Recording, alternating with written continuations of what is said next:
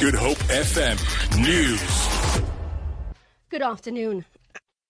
The ANC has admitted that South Africa's downgrade to junk status will have a major impact on the country's ability to raise funds for the development programs.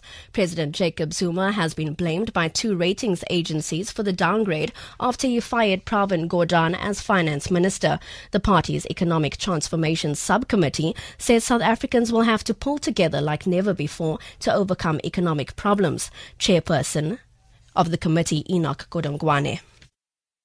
Among the various actions that we must take, we need a renewed focus on growth enhancing policies that are required to reverse South Africa's economic fortunes.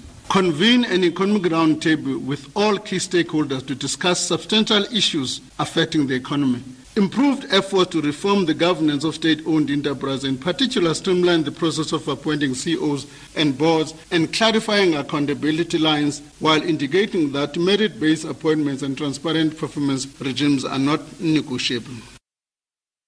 The Treasury has declined to comment on reports that South Africa's nuclear program will start in June when Eskom issues a formal request for proposals from companies bidding for a 1 trillion rand contract. The deal, for which Russia's Rosatom is widely considered to be the frontrunner, is, according to Treasury officials, directly linked to President Jacob Zuma's axing of Pravin Gordhan.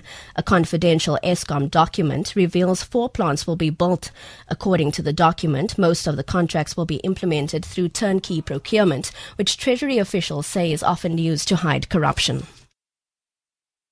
Five people have been killed in various incidents on Western Cape Road since the start of the weekend. Traffic officials also arrested 21 people for drunk driving. Provincial Traffic Chief Kenny Africa says they issued fines worth 245,000 rand.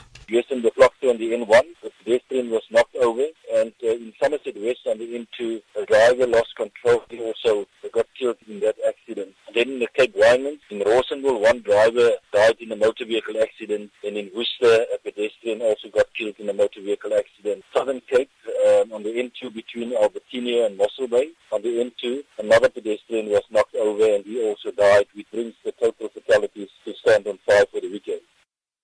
And to end this bulletin, three teams, two from South Africa and one from Australia, will be axed from Super Rugby. This as the mainly Southern Hemisphere competition reverts to 15 teams for next season.